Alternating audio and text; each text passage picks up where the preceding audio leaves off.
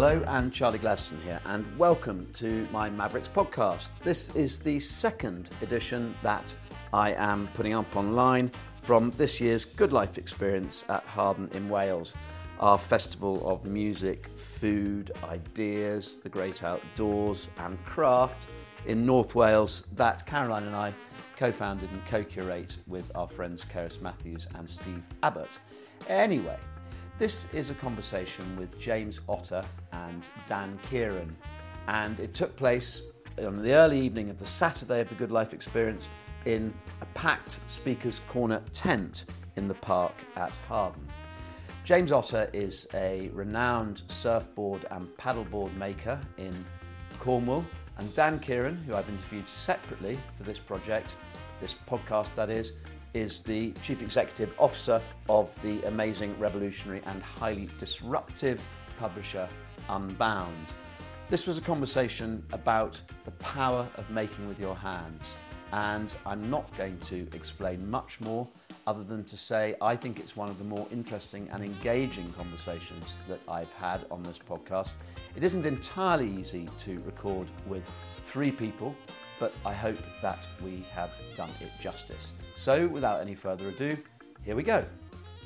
And this is James Otter, who is a surf and paddleboard maker um, who makes traditional um, wooden surf and paddleboards in the West Country, and um, who has expanded his business, if that's the right word, but stretched his business to do residential courses for people who are prepared to invest um, a week or so in building a surfboard or a paddleboard, which I think is slightly shorter, longer. from scra- longer yeah. from scratch.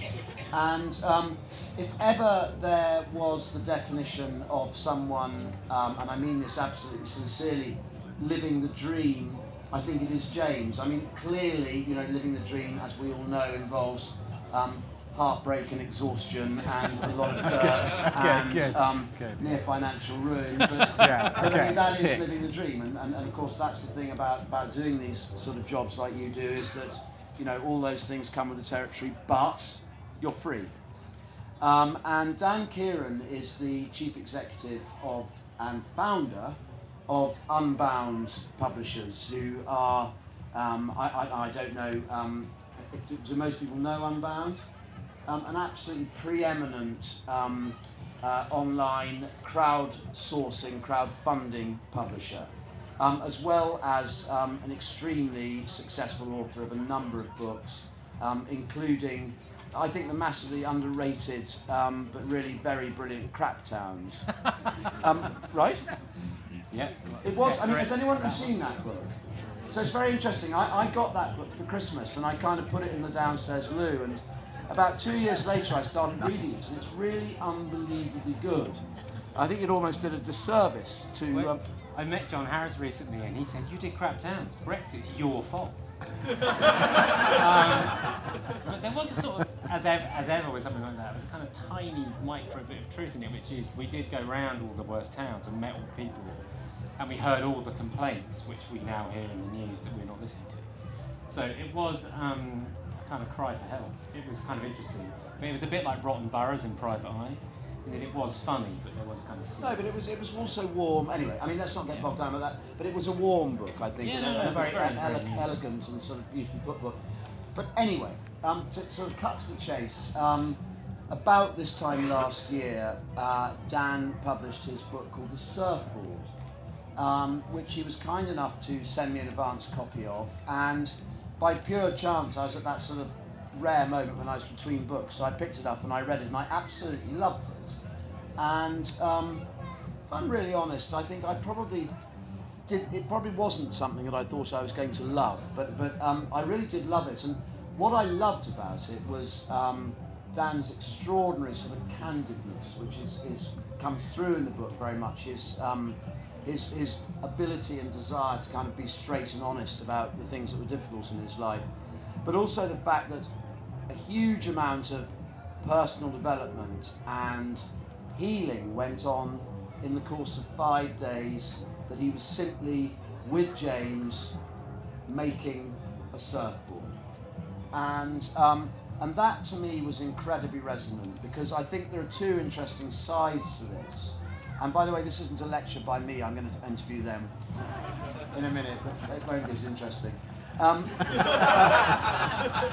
it, it, it was, it was, you know, it was incredibly powerful to me to see not just the man who had dedicated his life to making things with his hands and who clearly understood the value of that, but somebody else's life being, I don't think it's too strong a word, transformed by making something with his hands. And um, I think that kind of leads me really to my first question, which is, here we are a year later, and uh, incidentally, um, both Dan and James are very keen to point out that, you know, they're not trying to push anything here, but I want to start by asking them about your latest venture, which is actually a joint venture, um, doing just this. So James, do you want to tell us about where you're at, you two, now? Yeah, so um, like you've touched on, thank you, Charlie, um, the experience that Dan went through with the five days with, with, with me was, um, it it kind of connected to a part of him that I don't think you really expected. Um, no, definitely not. And, um, and it's one of those moments where he kind of just didn't realise that the, the effect that just having the mental space that you get and the physical kind of motion of making something can give you. And so what we started to reflect on early this year was actually from the book and how he explored that, how can we help other people explore the same thing? Um, without right, okay. without having to come and make a make a full surfboard, how do we explore the, the theories in what Dan had went through, but also connect them to making? So we've started to try and look in, into a way of creating a like a two, two and a half day course with us where we kind of look after you, but also you're going to be making and you're going to be connecting things in your mind through the help of Dan to put those pieces together. Um, so if you're feeling a little bit kind of stuck and a little bit like you're not really sure of your direction, it's okay. It's kind of like a reset button, really. So how, so so that, that's interesting. I mean, what, can you explain to me what you mean? So I turn up, as it were, on, let's say for sake of argument, Friday evening. Yeah. You know, what will what what will I have done by Monday morning or Monday lunchtime? Yeah, so um, in those couple of days, you'll have, fr- from the, the bare bones point of view, you'll have made yourself a beautiful belly board um, through our tu- through tuition from me. Um, and then through that process, we've kind of noticed there's a lot of um, similarities in actually the, the, the mental benefits that come with it. Um, so we broke down the process of making a belly board, and a lot of it comes away with kind of cutting away the unnecessary. Well, okay, there's an immediate relation to that in terms of the way that we deal with our lives. In actually, let's focus on the shit that matters, and then, and then it's okay. How do you refine it? Okay, and then we look at we kind of just draw those parallels through to the point where you're like, right, here are the tools to take forward, and now you you've also got this physical thing that you can't deny exists, and that's because of your influence. Right. So it's okay. Kind of drawing those parallels. So, so are, are the two of you, as it were? I mean, I suppose you know we, what we have here is the sort of maker and, and the writer. Mm. Um, you know, the craftsman and the intellects at work. Are you both? No, but that's right. Yeah. How else do you characterise that? I mean, no, I, that makes I think sense. you know. Yeah, yeah. I, yeah. I, I think. Are you both taking people through the whole journey together, Dan? Yeah, I mean, the idea is that you build a board and you rebuild your mind, and that's kind of what I learned when I spent time with James. Because for me, it's really interesting hearing James Sills just speaking about you're told when you're young that you can't do certain things. And I'm really fascinated in um, neuroplasticity and the idea that you can change the way your brain's structured. And I did C B T for Fear of Flying course. And in that, the way they explain C B T is that if, like I did, you spend twenty years thinking you're scared of flying, you basically create neural pathways in your mind that make you think that more and more. So it actually changes the structure of your brain to believe that you're scared of flying. And the analogy he drew was that your brain is like a cornfield. And when you first have an idea about yourself, it's like you walk through the cornfield and you make an indentation in the ground. If you spend twenty years thinking that thought, it becomes a motorway. And your neurons hurtle down that motorway every time you have any connection with anything around that idea of, so in my case, fear of flying. So what C B T does is it basically turns that motorway back into a cornfield. But the way it does that is you have to start walking in a different direction. So my learning with James when I built the surfboard was because I'd been told by an art teacher that I wasn't the kind of person that could make things with their hands when I was about fourteen.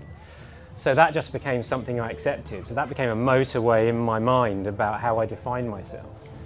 And when I went to see James, he was like, that isn't true, I can teach you how to build one of these boards, which was utterly laughable.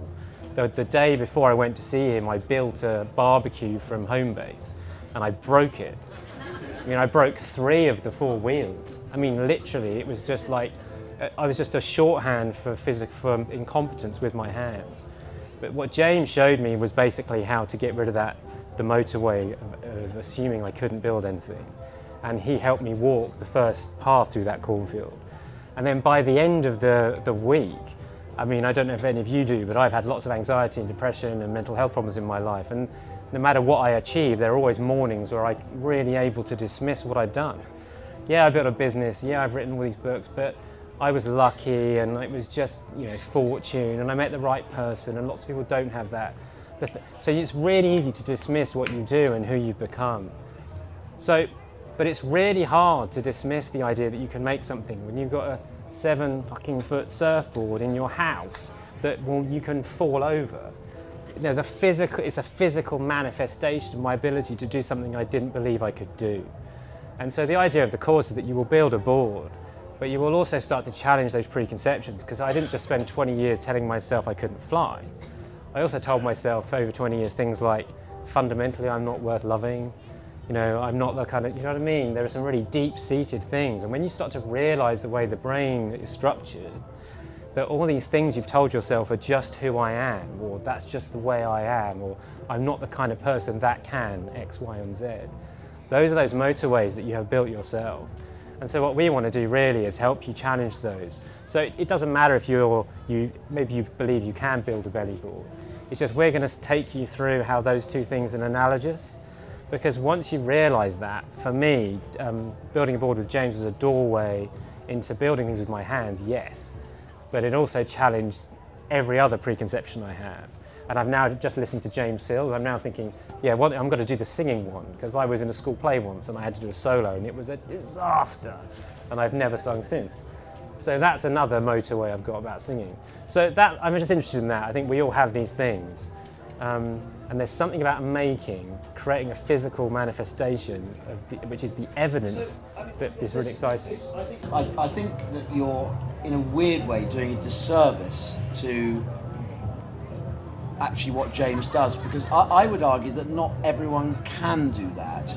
He possibly just found in you the ideal, you know, the ideal client, as it right. were. And I, I think, I mean, James, I, I'm intrigued by this because I, I, I, you know, as you may guess, um, being someone who curates the craft here, I'm, I'm, a, I'm not a maker myself, but I believe massively passionately in the, in the, in, in provenance, however we define it. But but I, I don't think that everyone, you're very dismissive of, of, of the kind of difficulty of doing this in the book.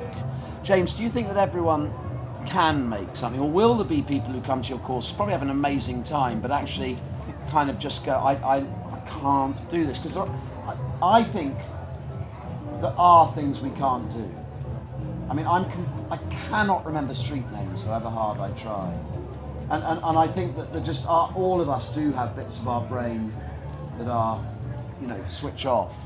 Dan just said, tell them, tell them about the guy who nearly screwed up. Like, there are people who come to us who, they'll openly admit that they can't make things. Like, Dan came in on the Monday morning and went, I screwed up this barbecue yesterday, I'm not going to be able to do this. And I'm like, just let's do the first bit.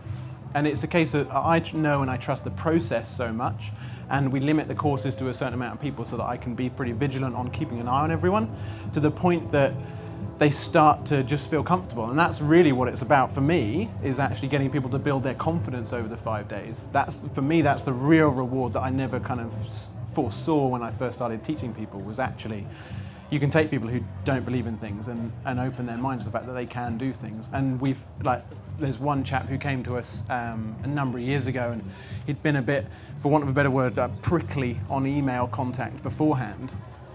And I thought, How, who's this? You know, I don't yeah. see them until Monday morning. They turn up, and I've got to spend five days with them. How, how's this gonna go? And he and he first thing he comes through the door and he says, "By the way, I don't surf, um, so I don't know what a surfboard needs to look like. And um, and my wife puts the shelves up at home. I'm rubbish with my hands." And I, I I've started now. I kind of rub my hands at that point, because I'm like, brilliant. I'm gonna see the most progress from someone like that, yes. which is which for me is incredible, to be able to put that into people. And at the end of the week, you know, he kind of there was a moment um, my wife walked in and, and said to him, oh, wow, look at what you've made. And it was a real moment of like, shit, I've done this. Yes. And that, that moment, he just, he, you know, he kind of had to take himself away and have a few minutes because it was that realization. Yes. That I, I... So, so a, a, a couple, I mean, my, the first question is, I, I think I'm intrigued by your methods of teaching. So I, I mean, clearly, you know, a, a student is only as good as a teacher. And I, I think that you're um, clearly cut out to be a maker, but also a teacher. It, what is your method of teaching? Is it? Is it? I mean, you know, I have a, a humorous view on this from the book, where you appear just to let him do whatever he wants, and it turns out fine. But I mean, you're you're one of those teachers, I think, who, who gives guidance and then steps right back. Is that right? Yeah, completely. Yeah. So, yeah. Um, I I remember at school, especially in the creative subjects, that feeling of a teacher looking over your shoulder was the worst thing ever. So I'm very conscious of those kind of things when I'm in the workshop. I try and. I'll always guide, I'll always kind of notice what's going on, or try to, um, but just nudge people down the road, because I've always felt, especially with hand tools, people feel uncomfortable with them. And if they can figure out a way to feel comfortable, they'll just be more effective. So actually, you've got to just let them have the space to do that and explore it. And with uh, with the way that we've built our process, there's there's elements where you can go a certain amount wrong to learn those things. Um, so, but I keep an eye on them, make sure and make sure people don't over, you know, overstep the line, basically. But so, so do you think that is is that uh, is that is the way to teach craft? Is it? Uh, it, it were I.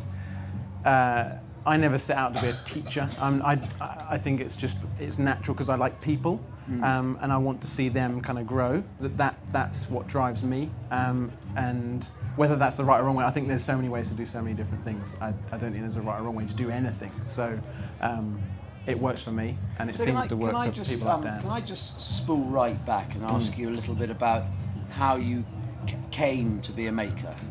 Because I'm not sure that I, I know I don't know I don't know that story. I don't think what what you know what, what at what point did this become your thing? Um, it's funny. I've been you you've touched on something. I felt like because there's so many makers here, I've been wondering how I'd feel being on stage talking about making but not being making here. um, and I talked through it again with my wife yesterday, and I said, I don't know how I feel, I don't, you know, I'm, uh, it's the whole imposter syndrome thing, like what's going on? Um, and she said, but you've always made things. Like, I, I, I couldn't remember a day that I that I haven't kind of just, that's what I feel like I need to do. Um, there right. was no one moment where I went, this is it. There was with making surfboards, but I was already making things. The making right, element, okay. the using my hand was something that I just connected to. And, and, and, and did someone teach you to do to do that, not specific tasks, but someone... Did you have a, a mother or father who was a maker, or? Uh, so I had um, one grandfather who was who was a farmer, who was a full kind of believer in a steward of the land, which for me was the environmental side of where I come from. And then my other um, grandfather was a was a carpenter, but a complete perfectionist as well. Like he'd mow the lawn, and then he'd come back in and get a pair of scissors and go around and get the bits he missed. Like he was. And that was just cutting the lawn. Like that was his whole life. I'm like that, so. I, I yeah, yeah, yeah. But to see those ways. kind of, yeah. to see those examples, just kind of, I think that instilled in me, um, just just that uh, that so eye as, for as, and, a, and that as care. a young child and as a teenager, you would be making what sort of thing? Uh, walking stick. Like I remember having an obsession with sticks as a kid. I, like we're trying to find the right walking stick. I'd carry bundles of them home. Mum would be like, you can take one and we're going to leave it outside the back door, so we'd end up with a stack outside the back door, but I'd have my favourite one. And so there, I think there was just always this I, I just objects just intrigued me, um, and and I think I was lucky enough then, you know, going through school I kind of just followed the creative subjects, and, and then went on to study make, designing and making, and it just lucky was the one thing that connected to me. Yeah, that allowed that. that, allowed that. Yeah, yeah, yeah. yeah. We, we might talk about that a bit later, I think, in the discussion, the kind of the education of, hmm. of making. But but so um, and then okay, so fast forward, you were making surfboards, and you have a you know a, a beautiful little business. Um, t- tell us a little bit about that now, and not not so much the course bit, but the, the surfboard making business. Yeah, so um, so yeah, for, for me it was a case where I was I was kind of designing and making furniture, and I was working with some timber framing companies, and I, I always connected to wood as a material personally. I think all of us do anyway. You walk past a wooden chair or a wooden table, you can't help but touch mm. it, um, and that just kind of resonated with me. And then I loved surfing as well. I loved the ocean and the beach and that kind of whole environment and culture. So actually.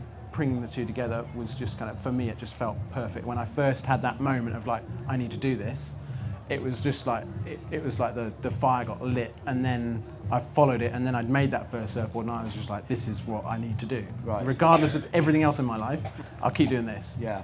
Um, and I feel incredibly lucky that I've had that. How did you come to the, what, what, where did the inspiration for doing courses come? I mean, obviously uh, you're a people person, which is hugely helpful. Yeah. But, um, where did that? Where did? Yeah. How did that idea arise? Um, it's interesting. I had a conversation with a, with a chap last week, and we were talking about how the kind of stereotypical maker is alone in their shed, or alone in their woods, or alone in their workshop, or whatever. And that, you know, they're making things, and then they're putting a lot of themselves into it, and then they're just giving it to somebody else. And it's a really strange relationship that you yes. have with this object that you then um, kind of let, have to let go and coming to come to terms with it. And I think um, I was in that, I was heading down that route, and then a chap came to me and he said, I love everything that you do, but I kind of want to make one myself. And it was then exploring that that I I ended up connecting to him, and that's when I went, ah, there's something bigger than just making something yes. here. And yes. that's the special thing. That's yeah. the that's the thing that really excites me. How how absolutely wonderful to be um, sort of, you know, doing the, these two things, both of which you're clearly exceptionally good at, and, and making, you know, putting bread on the table with them. I mean, what's intriguing is that this relationship between you two has blossomed, and Dan, I think, from what we're hearing, I mean, you had no, you you thought you absolutely couldn't make things all of your life, right? I mean, literally. You know, my wife Isabel, she does all, she has the tools. I don't have any tools. If anything needs to be done in the house, I get handed the baby while that stuff happens. But since um, building the surfboard, I don't feel like that anymore. Like, if something comes up, I don't immediately think I can't do it. I may not always do the D I Y, because Isabel loves it, but, you know, there I have done things since which I would never have normally even contemplated doing. Right. So it's kind of released that in me. Now, I I'm not making things in my shed. Um, but it's just, it's kind of, I don't know, it's a weird, hard to describe it, it's just kind of unlocked that. So um, I think what it does is, it's, I think it is about confidence, I think that's exactly right. And like you're kind of, you have, everyone has a kind of base level of confidence, and I think when you make something, it increases your base level of confidence, so that when other things happen in your life, you've kind of, you've increased something that's actually fundamental to your life, even if it isn't specifically related to the thing that you've made. Um, and I've, there's all kinds of I've all kinds of ideas as to why that might be, but I think, I mean, I watched it today. My two kids, Will and Olive, made the um, stools, the wooden stools. And at the beginning, I mean, I'm walking into it. I mean, they're totally confident because they're young and they don't see a world full of things they can't do. Um, and I was a bit like, wow, you know, I wouldn't have thought of doing that when I was nine or whatever. And at the beginning, you know, Olive, who's nine, has got a drill in her hand, and I'm like, oh my god. Um, by the end, the guy is like got his hand on it and he's looking over there while she's drilling a hole and then getting the other one to put the screws in. So I wonder how much of that as an adult is this idea of kind of being embarrassed at being the worst in the room at something. I mean, that's something that I, you know, that I have. I kind of, you know, I, I, I, I'm slightly getting beyond it, but, you know, I don't want to do it because I'm going to be the worst. Yeah. I mean, is that was that something that you felt? Yeah, I mean, I mean, every day with James, I take him to one side and say, has anyone ever screwed it up? And he was like, and then he said, no. And I was like, oh. I'm going to be the first one. Yeah, no, and then, not, and then he yet. said to me, only one person has nearly screwed it up. And I was like, really? Really? He said, yeah, he was a carpenter. That just completely floored me. And, and James said, you know, he was too familiar with the tools. He came at it with a mindset based around his, well, talking with something yeah. you said to me. Yeah. But, and that was a massive moment for me because it made me realise that the expert that I thought had, I had something they didn't have, which was a kind of nov, that kind of novice. I'm, you know, and this is interesting with running a business. I've, one of my rules of running a business is never be afraid to be the most stupid person in the room. Like the gap between what you understand and what someone says is where you get screwed. So I'm always very open about what I don't understand, and it made me realise the value of that because when you walk into James's workshop. There's no, you know, you can't cheat. That's no, no, why think, making is so right. extraordinary. Yes. You cannot yeah. cheat. That's why it's the same as surfing, right? I discovered when you gave me a lesson recently. Um, but that, and that's the meaning. Like, that's what's so extraordinary. Though. So can you talk to us a little bit about, I mean, you've spoken about, I think, the, the joy and the, and the excitement of actually making this big thing. What, what else was it during that week that the making thing revealed to you? What what what were the moments? I mean, I, I I think, for example, you do talk about knowing when your hands are making a good. I think when you're planing it, is that right? You, you know. Yeah. You, yeah. So talk talk to us about those sorts of things that came to you. There were so there, there was kind of a moment. Um, I'm always interested. I love slow travel as well because you get the same thing. There's a moment when you travel properly, and you kind of step through time. Like suddenly you're you realise you're inhabiting your consciousness in a different way. And you get it in all kinds of things. You get it as a parent, you get it when you're running, you get it, I think they're like flow states, um, which I'm a huge fan of. And there was a moment in the workshop where James told me I had to cut something. And I, it was very early on, and I turned round to ask him which of the chisels I should use on this bit of the wood. And he got, and he literally left the workshop with Buddy and stuff. And I was like, oh my God. And I mean, there's like, there are a lot of chisels, right? Um, and I'm looking at what I've got to chisel and I'm thinking, well, so I take it up to the wall and I find the right chisel and I get, and before I know what I'm doing, I'm not freaking out with my definition of I can't do it. I'm just trying. I'm giving it the respect of my attention. And I'm not like in the fetal position in the loo sobbing, because that would be ridiculous. So I'm actually forcing myself to engage with it, and I think that was, that for me is the is the why making and why these things are so important, because you have to give them the respect of your own time. And one of my one of my things that came out of the book was there's a word called autotelic, and it's someone that does something purely for its own sake, and that was why it was important to me that I didn't surf.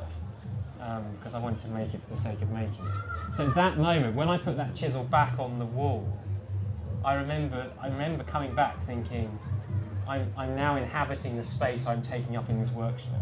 Like before I was like a chair, I was just taking up space, but now I'm actually inhabiting the space. And then I had like a kind of pathway. You know what it's like when you do something new? As soon as you get a path, you're like, okay, I don't have to know where I'm going. I just have to know the next one step, one step. And, and that's where he's so brilliant, because he's just kind of nudging you, I think, pushing you. I mean, clearly there's something um, massively uh, zeitgeisty about about the, you know what you guys are doing together, and and, and, and I'm I, I'm I'm really loath to use phrases like you know why is it that um, making is now so much you know in you know why is it becoming so big again? Because in fact I think it's just the same size. We just may be communicating about it, but. But why do you think it is, James, that making is having a moment? Do you have a theory on that? Good point. Um, no, because I think it, it, I, I have no idea. Because I think it's I think it's within all of us. Because I think essentially as humans we evolved to, to, to be creative. Like that was part of why we were successful.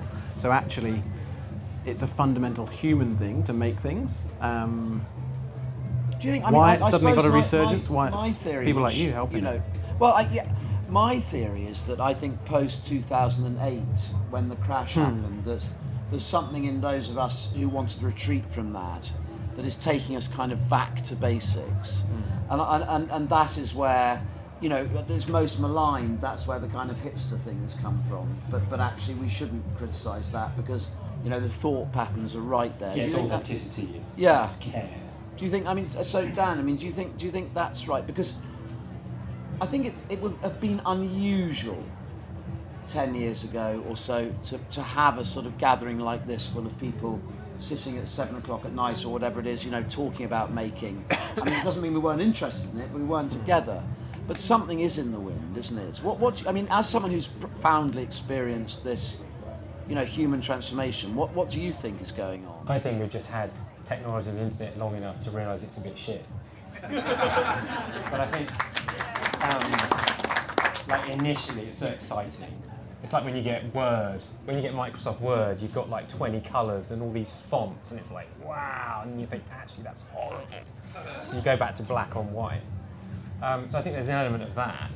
Um, But I agree with James, it's fundamental. Like, I mean, you, I know you don't do the good life on your own, but you guys deserve so much applause for what you're doing here. Because when I'm here, like, my children don't say, can I have? They say, can I make? Mm. And, like, as a parent, you're, like, gambling through the daisy field, feeling joy when you get that. Because you're just watching, like, we haven't, we haven't used our phones or anything like that. So I, I, I definitely think that, I don't think it's a backlash. I think any new technology, you just embrace it to the point where you realise novelty's gone, and then you rely on it for where it is genuinely useful.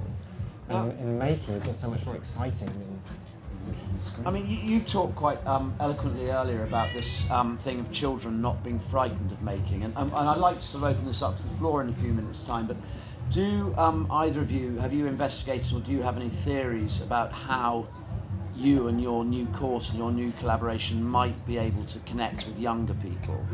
I mean, have you have you thought about that, or is that not something that's sort of on your horizon?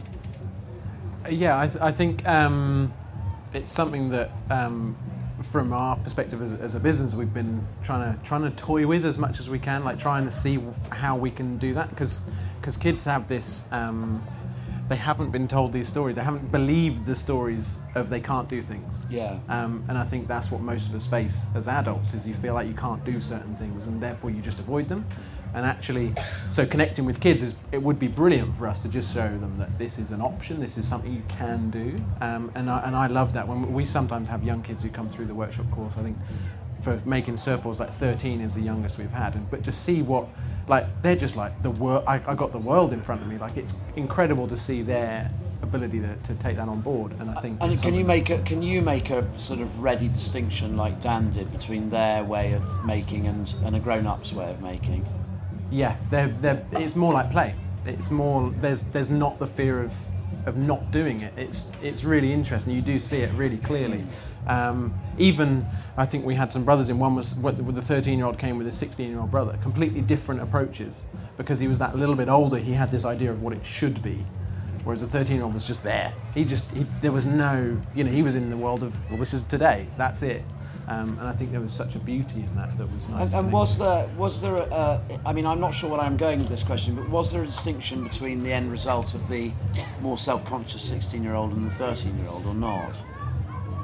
Uh, the process was clearly yeah. different, and maybe the joy was different. But yeah, um, yeah. The, I mean, the outcome is they, they end up with a beautiful functional surfboard, which is kind of the the, pro, the, the reason we have our process. Um, but could you see so a difference? Were, yeah. You know, was was the thirteen-year-old's just a more fluid kind of?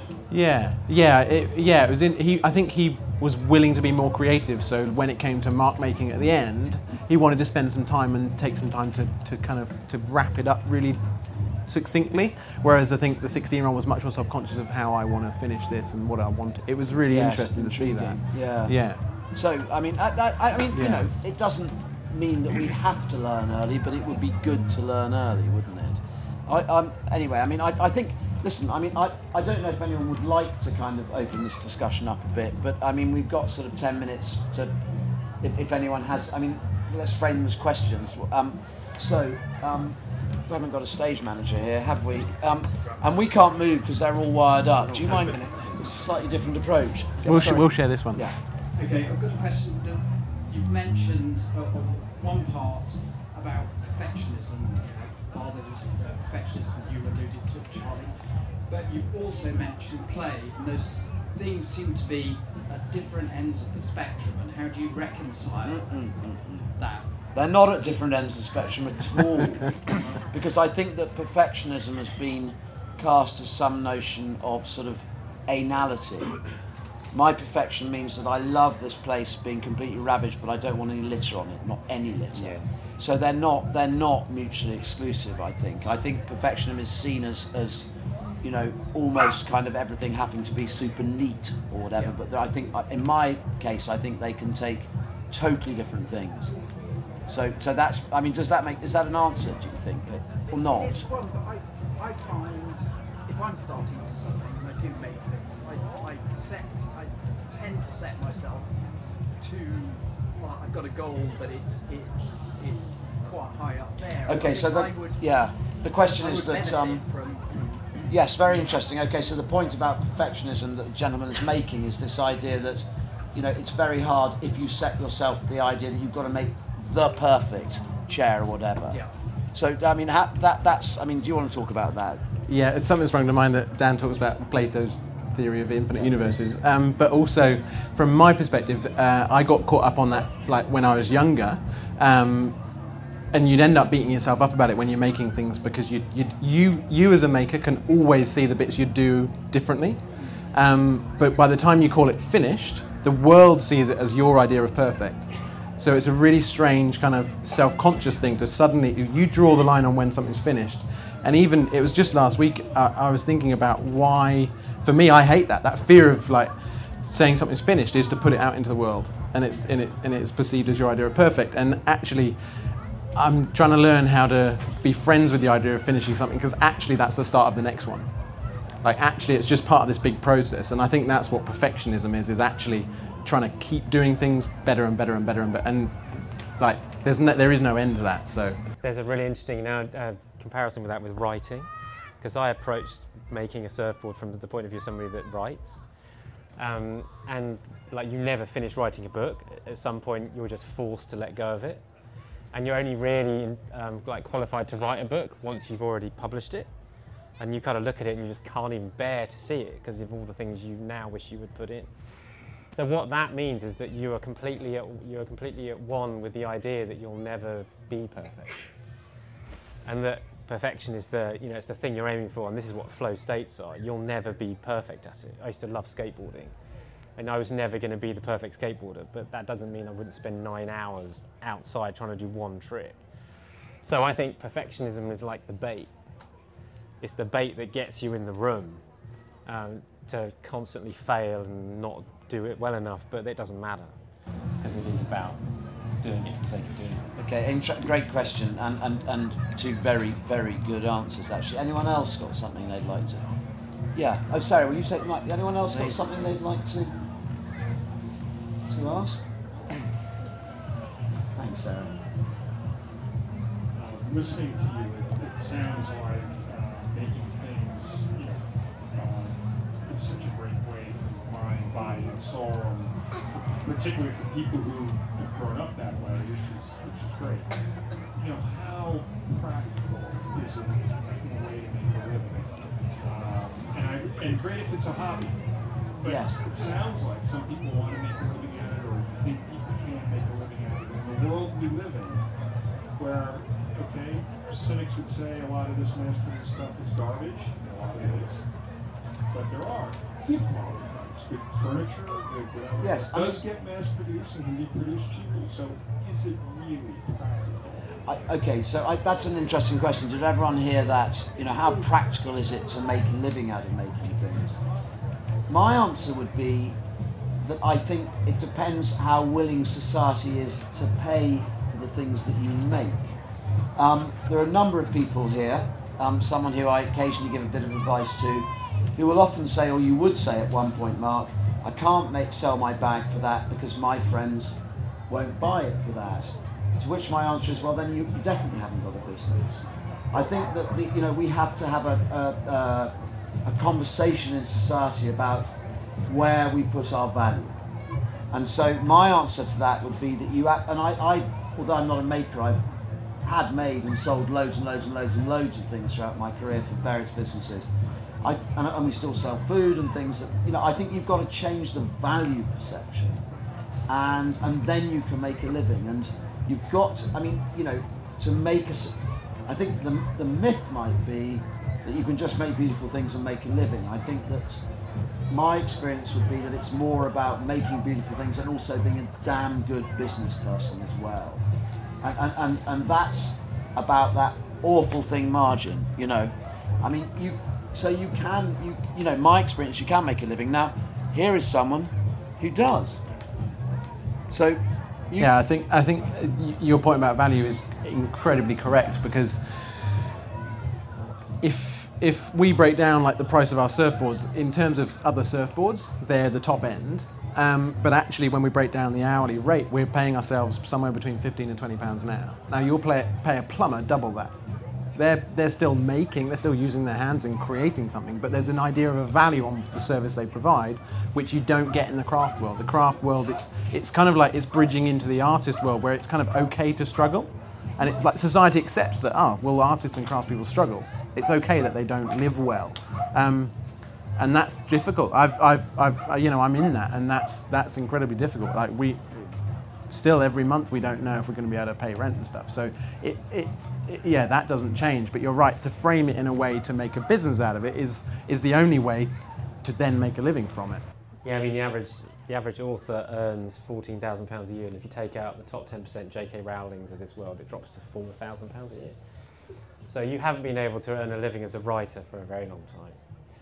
Um, I mean, no writers I know write only for, don't just write for a living, they kind of do all kinds of other things.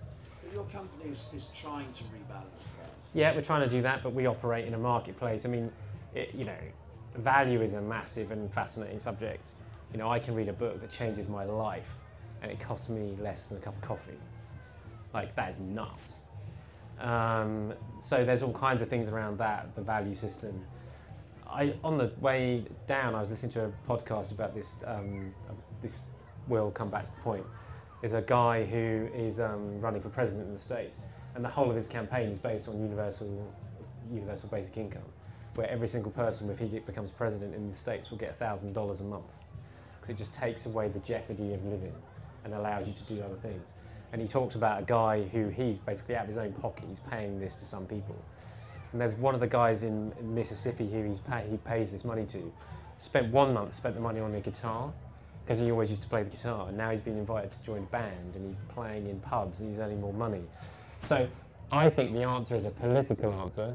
I'm, I'm like universal basic income all the way, because it takes that, it lifts that benchmark and gives everybody a, a chance. You're not going to live like a king or whatever, um, but it just gives every human a chance to live a human life, and then you can be more creative, and you can spend more money on your surfboard or whatever. Um, you don't get exploited. I'm sound like a politician, but I think something really radical about uh, the way we value our life and money, because it's all about money in the end. We have to change something about the way we relate with money. And that is the best idea I've heard for a long, long time. Um, okay, well, thank you so much, James and Dan, um, for a wonderful evening. Thank